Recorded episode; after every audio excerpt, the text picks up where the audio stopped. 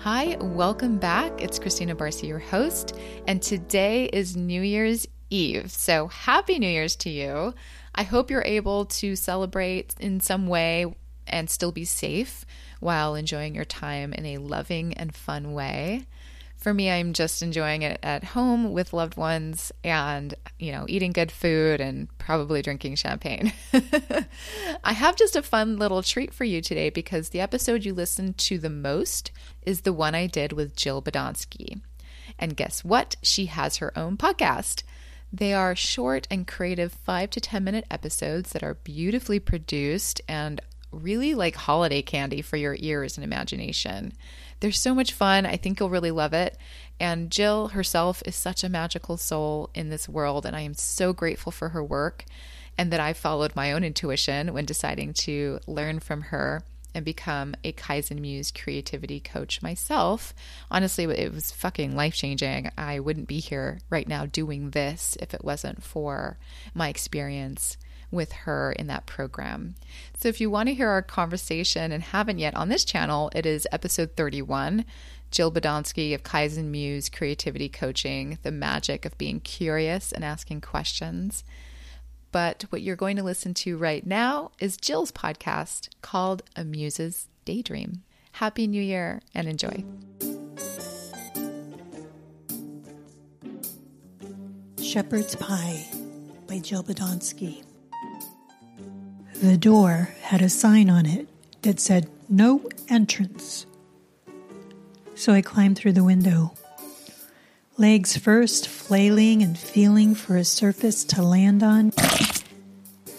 Found one. Whoops. I stepped in the shepherd pie sitting on the table, and a voice in my head said, What's the matter with you? And I felt mashed potatoes seeping into my Converse sneakers.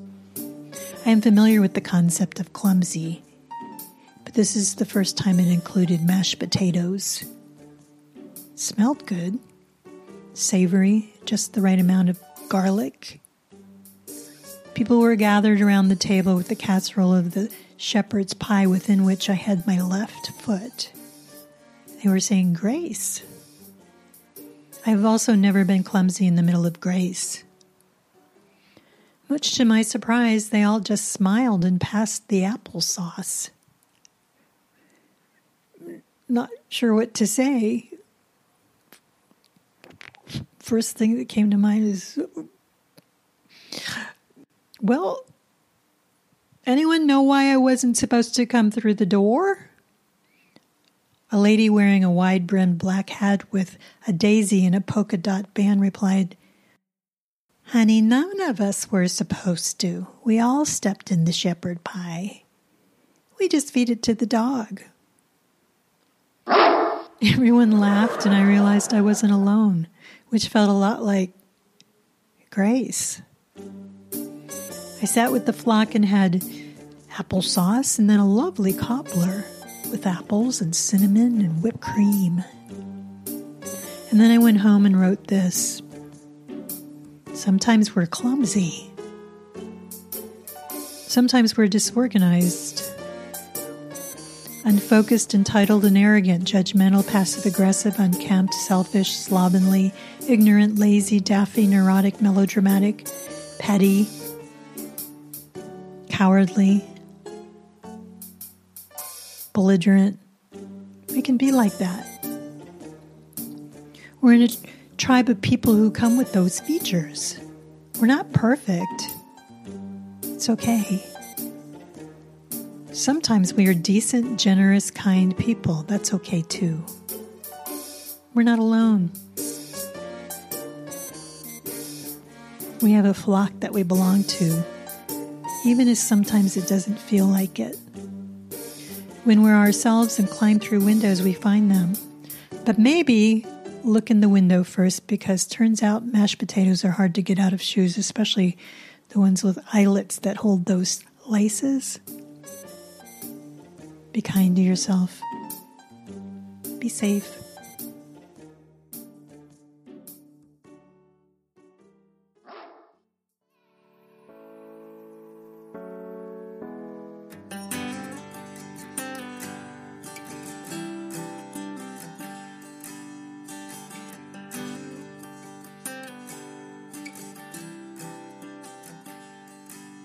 That's Not How It Works, Muse, by Jill Badonsky. This muse has large, flowing green feather wings and is fluttering dangerously close to the chandelier. She's holding a big red and black neon sign that says, Write something.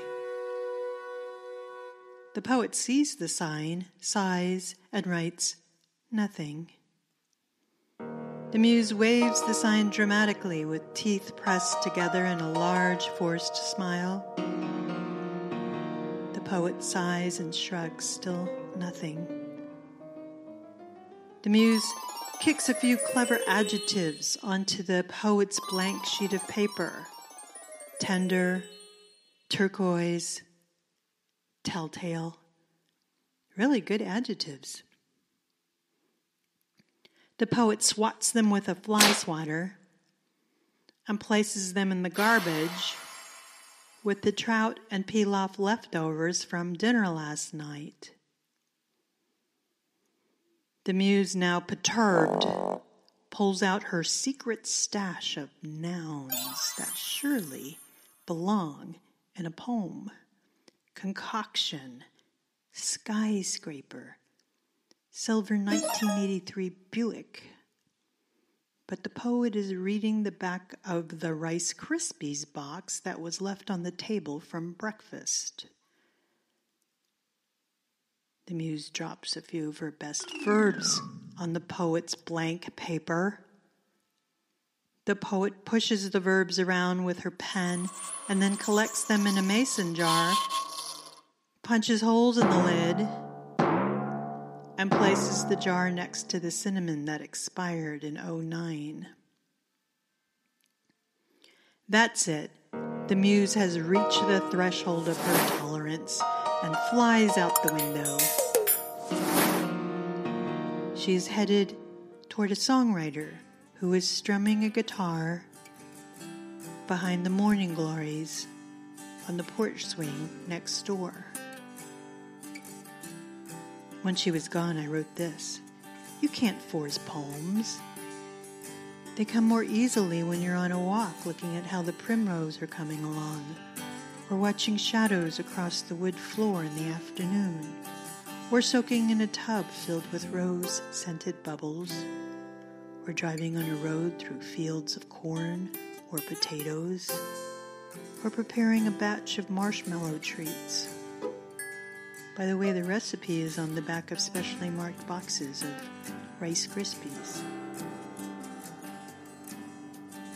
Creativity comes when there's a kind space to daydream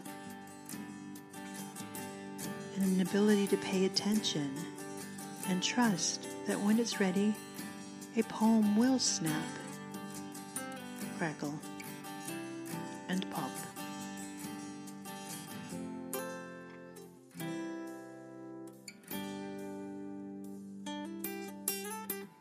This is Jill Badonsky. Be kind to yourself. Stay safe.